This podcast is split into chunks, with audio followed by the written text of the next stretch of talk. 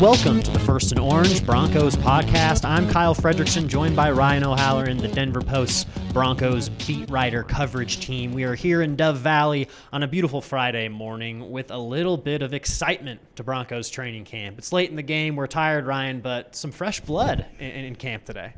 The scary part is I'm tired and we're not late in the game.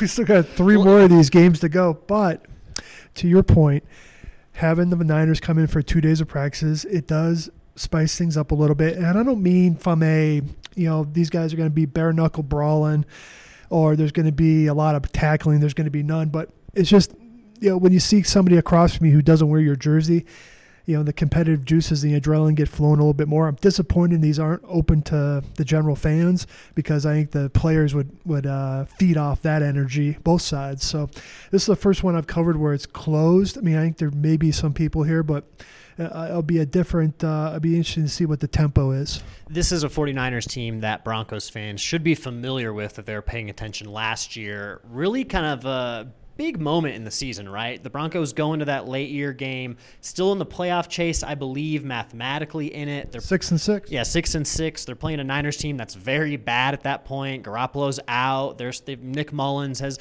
had some moments at quarterback, but overall they're kind of playing for next year. And George Kittle just kittled them to bits, as uh, our columnist Mike Mark, Mike Kiszla. Is that what he did? Yeah, I forgot that. Mark Kiszla says in the paper, um, a monster game by Kittle. This is a little bit of a glimpse of what the Shanahan offense looks like, and now we get to see it in practice. Ryan, what, what are you looking forward to seeing uh, with this offense? Yeah, well, I'll go back to that Niner game because that was the beginning of the end. Um, you know, they lost Chris Harris to a broken leg the game before. Emmanuel Sanders tore his Achilles a couple days before they were overmatched. They were out coached. They were out schemed. They were out everything. Kittle did all his damage in the uh, first half, including an 85 yard touchdown. I remember I talked to Kittle for a story in today's paper, and I said, "Tell me about that play." This didn't make the story yet.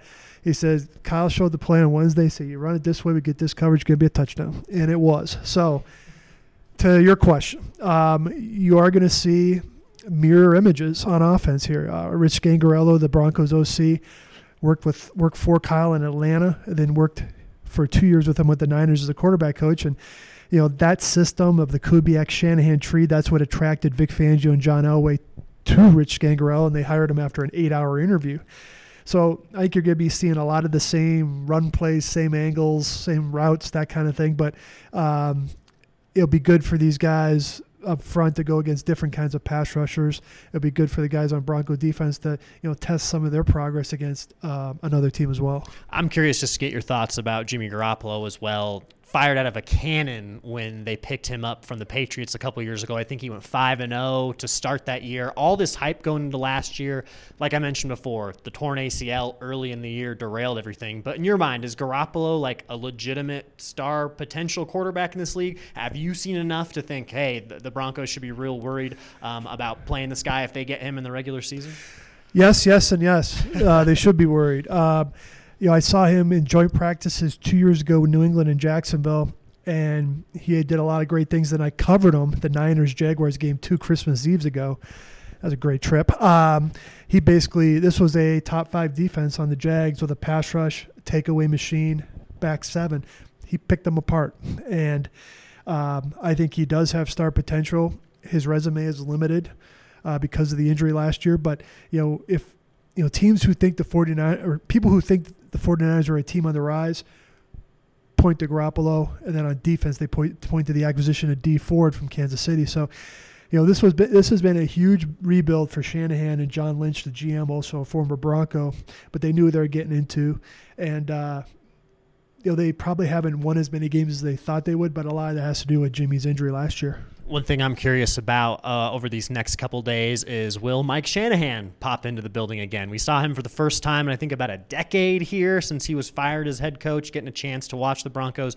We sort of figured that was kind of a test run for him to come back. We'll sort of figure out if that's the case, but that's got to be a storyline we'll address. I'll, I'll, be writing about Kyle Shanahan uh, this upcoming weekend as well, kind of diving in what it's like for, for him to be back in Denver. What do you suppose the, the reunion will be like, being that Kyle Shanahan was a candidate to, to be be the head coach here yeah. when, when Vance Joseph was hired.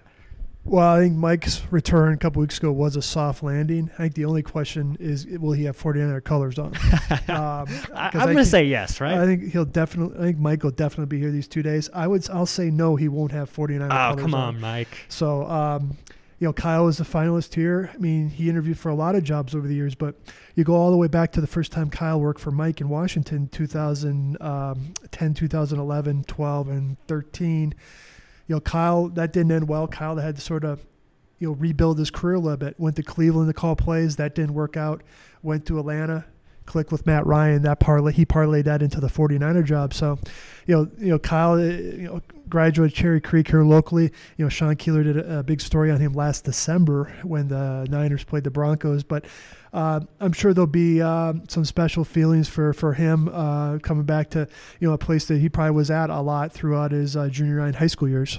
The common trope that we've kind of heard before these joint practices is, "Thank goodness we get to hit somebody else. This is so great, fresh blood in here." But this is what I'm wondering: How does Joe Flacco enter this kind of joint practice session? We've seen so much of him just kind of manage these practices, not take a whole lot of chances, throw the ball away when he has to. You, you've kind of written that is this an opportunity for him to at least show us in the media watching practices a little bit more than what we've seen? Will this allow us to evaluate Flacco any differently than we would throughout the course of preseason? It'll be interesting to see. Um, if this was if this was before the first preseason game, it might take on a more intense tone. But both teams have played a game. The Broncos have played two, and you know, part of me is like, okay, these guys want to get their work in. I wouldn't expect any tomfoolery. In terms of Flacco, if I'm Vic Fangio, part of me is thinking I want to see Drew Lock in there against the one San Francisco defense just to get him more experience. Like Joe's reps will probably be uh, managed just like they will in the game, but you know, for these younger guys, that's where the that's where the measuring stick comes in because we got threes and threes out there, and they're not going to get a lot of reps in team because one field's going to be ones, the other field's going to be ones. Then they'll put the twos and the threes out there. So, taking advantage of these reps, but also taking advantage of him in the game, another thing to put on tape. You mentioned it's unfortunate that fans can't watch this just because of the amped physicality and, and what we get to see. Your time being an NFL reporter, you ever come across some some good scenes in these joint practices, any fights, any just uh, things that would happen that otherwise maybe wouldn't if you didn't have a, another team in town? Yeah, I mean, I covered two Tampa Bay at Jacksonville joint practices. It was hot tempers flared. It's one of the days was just chaos, and nothing, nobody got hurt, but just whistles blowing and skirmishes here and there. Two years ago, went up to Foxborough for four days. Jaguars Patriots preseason opener. Belichick and Marrone, so you even think about it, you're going to get tossed. Dante Fowler got thrown out of practice. So, you know, you what I expect, what's going to be interesting for me in this practice is usually it's one head coach on one field, the other one on the other field. They're the boss of that field. Well, Vic's calling defense against Kyle calling offense. So I would imagine those two guys are together. So what's that going to be on the other side? Do you have maybe Scangarello and Robert Saleh sort of run the show for that field. So just the one of the other wrinkles that are interesting to me. I don't want to hype up any like you know fights that could happen or possibly will happen. We've seen a couple little skirmishes in Broncos practice. Even Fangio getting in between an offensive and defensive lineman at some point. I, I think as he said, I think that's because he was close. yes, yes. So I mean, it's uh, you don't see a coach do that every day, but Fangio not a fan of, of the uh, extracurriculars at practice. So I, maybe we'll see a, a, few little extracurriculars, but. I would imagine they'd be pretty limited. Yeah, and, uh, like what Carolina and Buffalo did earlier this week. You know, Sean McDermott talked to the Panthers. Ron Rivera talked to the Bills. Says, you get involved in this, you're hit, you're out. And for a young player, that's my wake up call. I said, hey, I need I need these snaps in practice. I can't be worried about throwing fist.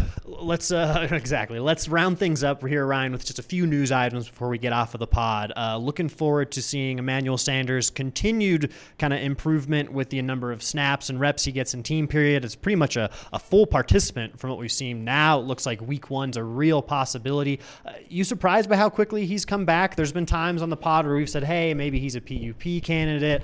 Uh, they got a ton of young receivers. Let's see what else they got. But if Sanders is healthy and full go, that, that's great news for for Scangarello, right? Yeah, and I think uh, you know I think the fact they didn't put Emmanuel on PUP to start camp, which means um, they meant they meant that meant they wanted to get him some work. It also meant they felt he was going to be ready at some point in September. uh, now, you know, because they didn't have the option to put him on there for six weeks. You know, whether I'm surprised or not, it just feels like the last couple weeks it's been pretty gradual, individual, so seven on seven, now to 11 on 11. I think the the last remaining question, and I asked Emmanuel this on uh, Monday, Monday, Tuesday maybe. Will you be under any limitations snap count wise in the opener? He says the way I'm going now, I shouldn't be. That's the takeaway from that. Not how many surgeries you've had. Hey, everything he's doing is be ready for, as he calls it, Monday night, which is week one. I wouldn't play him this week. Um, he says he wants to get out there a little bit. I throw him against the Rams just to get him running around a little bit, and then I'd shut him down for September 9th. Intrigued to see if Josey Jewell and Jake Butt receive increased roles in team period. Those are two guys the Broncos need, really would need need and like to be healthy for week one as well. It seemed that Butt's a le- less likely cause than Fumagalli, um, but those are two guys. I mean, who else, Ryan, are, are you looking to see in the next couple days with these joint practices? Guys who could get healthy and, and start becoming stories again? Well, I think anybody who's uh, nursing something should not participate in these because I think it's going to be at a little bit faster speed. Jake Butt, they just got to work on getting him to the starting gate. Right now, he's still in the paddock. You know, get him out there. Uh, should have to play in the preseason. Josey Jewell said earlier in the week that he should be ready to go Monday night, but it's not a big concern. Todd Davis, that was supposed to be a three or four week injury. You're now at four weeks exactly since he got hurt. So I think that makes it remote that he'll play before the Oakland game. You know, as for the other injury things, you know, they're okay up front on offense and defense. They're going to have a decision making fullback. One of the big decisions is what are you going to do? Keep Theo Riddick on the roster? Does that mean Devontae Booker's a fourth tailback? Does that mean you keep two quarterbacks, Lock and Flacco? So all these machinations are going to be um, have to be considered by the Broncos because they have so many of these short-term injuries. A reminder that the Broncos do host the Niners on Monday night, the first preseason game at Broncos Stadium. Uh, this joint practices, a little bit of a precursor to that. We'll be sure to bring you guys all the updates as we watch along. And on that note, I'll sign off for Ryan for the First and Orange podcast. As always, we appreciate you guys listening. Be sure to subscribe online and get all of our digital content at denverpost.com. You can get that paper delivered to your front doorstep every morning. And we will see you next time.